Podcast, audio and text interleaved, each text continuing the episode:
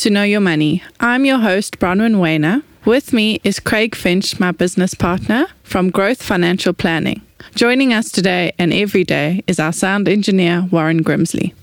In our podcast, we will explore our relationship with money and how the psychology of it impacts our financial decisions, as everyone thinks about money differently.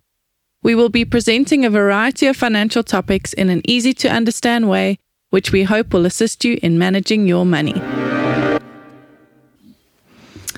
So, today's episode, we are going to be discussing access bonds. Hello, Warren. Hello, Craig. I'm going to say hello first this time, Craig. Hello, Craig. Hello, Bronwyn. Hi, Bronwyn. Hi, Warren. Nice to see you both. You guys too.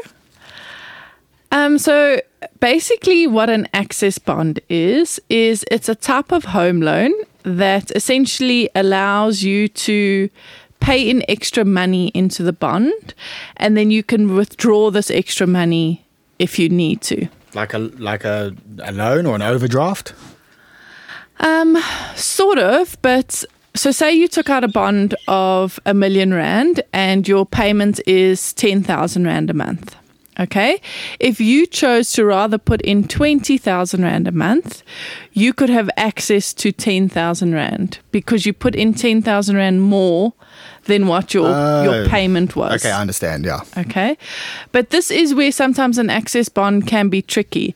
If you pay that 10,000 Rand a month, they might say to you, okay, you can start accessing 100,000 Rand, but now you've put no additional um, payments in. If you do access that 100,000 Rand, you're basically adding 100,000 Rand onto your bond. Yeah. Yeah. Okay. You're borrowing more money. Yes. But if the 10,000 Rand you put in, you choose to put money over and above that, that money that you put over and above, if you ha- access that, you're not adding onto your bond, if that makes sense. It does. Yeah. Yeah. Okay. So just sort of explaining access bonds.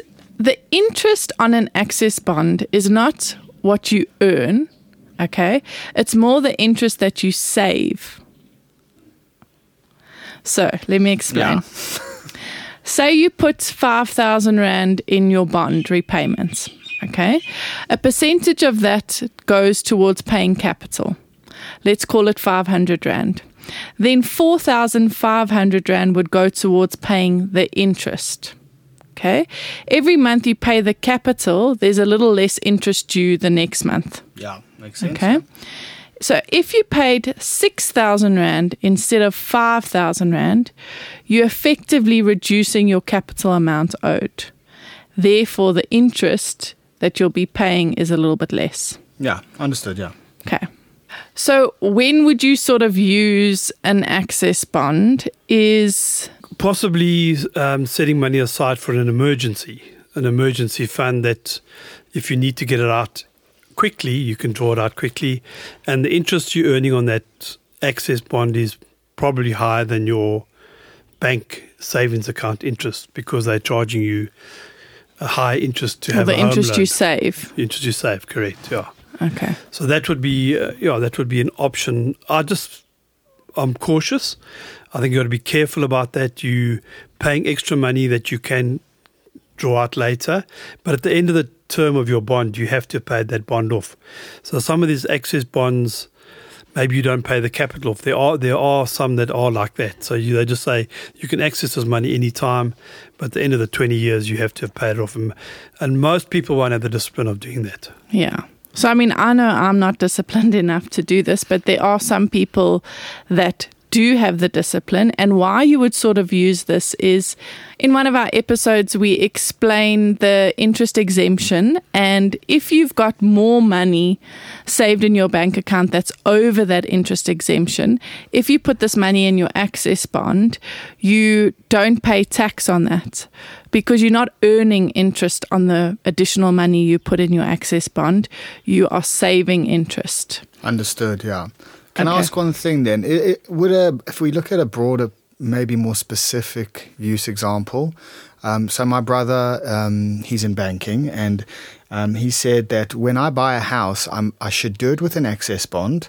Um, he said because of my high earnings when I'm touring, I can pay most of it off quicker, but then still have access to capital if I need it. Is that a fair assumption or a fair thing to say? Yes, definitely. So what he's basically saying is say you do a job and you get 50,000 rand, you'll you'll save 10.5% interest for example, which is what the prime lending rate is currently you would save 10.5% interest by putting it in there.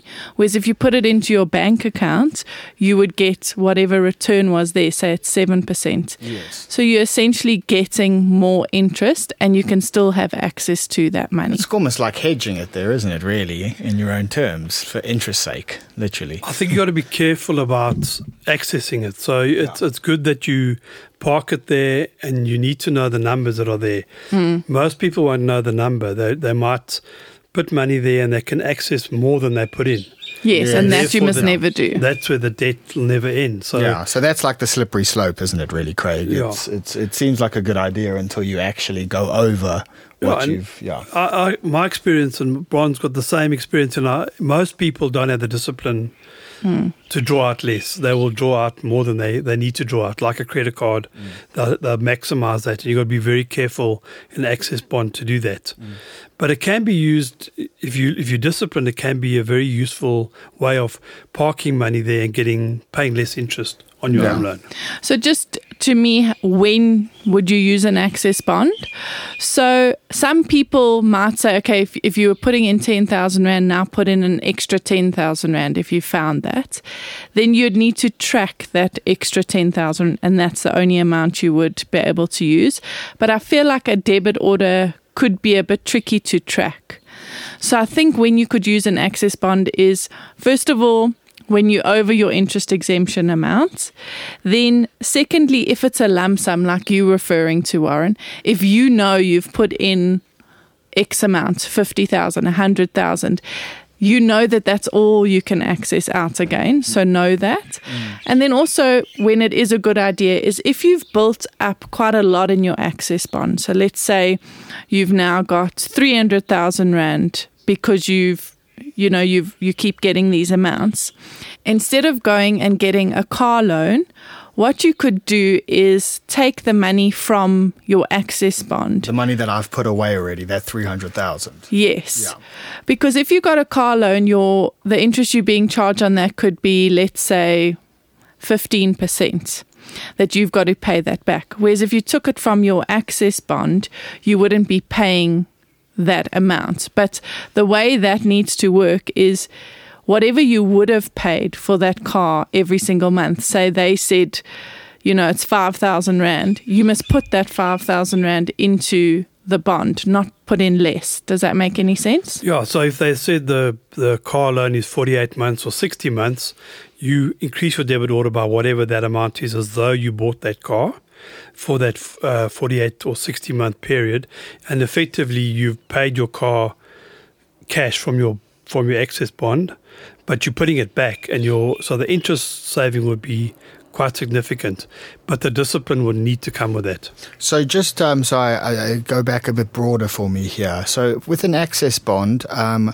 would the rate of interest in most cases be lower than, say, car? Uh, if you if, if you were to take a loan out for a car or or any other loans, or obviously credit cards, or is that is, is that fair to say? Yes. So just just to understand that your access bond, you are saving interest, and that rate will be what your home loan interest is. So, for example, now it's 10.5%, but yours could be different. It could be prime plus one, prime minus one. Okay. Then, in general, a credit card is like 18% interest. So, you would be getting 10 versus 18. So, yes.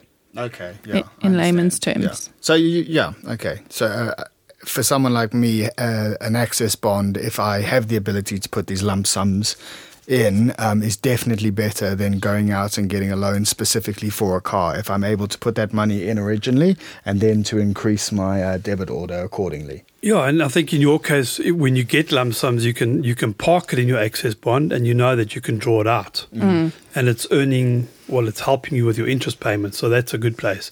But don't draw out more than you put in. Understood. And like say for example, you are going to go buy a car now. Go and ask them how much it would be to finance. So they will show you, okay, it's 48 months. This would be your repayment amount. This is the amount. Because then that gives you a repayment amount to increase your debit order on your home loan bar. Does that make sense? Yes, yes, yes. So you must get the quote so you at least know, okay, fine, you know, to take the 200,000 Rand from them, it would have been 7,000 Rand a month. Then you must just take the 200,000 Rand for yourself and put that 7,000 Rand onto your home loan. I understand, yeah. Um, to be honest with you, I'm just going to come see you guys. Okay. Sounds good. Yeah, and I think there's a warning here. You must be aware of the pitfalls that you can maybe never pay your bond off because of the access bond. Yeah, so definitely be cautious of that. And then also another thing to be cautious of, um, they didn't do it this time with COVID, but they have done it previously where whatever's in there, they then take that if there's something bad going on in the world. So don't put all your money in there. Does that make any sense? Not really, uh, not take it. They they just limit you for drawing it out. Is that what you mean? Yeah, so you can't draw that that money out. Yeah. So they just say, well, now you owe you owe less on your bond, even though you thought that excess portion was yours to draw out. They say, no, no, no hold on, there's a problem. We want to stop our risk getting higher. We're just going to make sure that whatever you put in, you can't draw it out. You've got to be careful of that. Yeah. Right, okay. Oof, so yeah.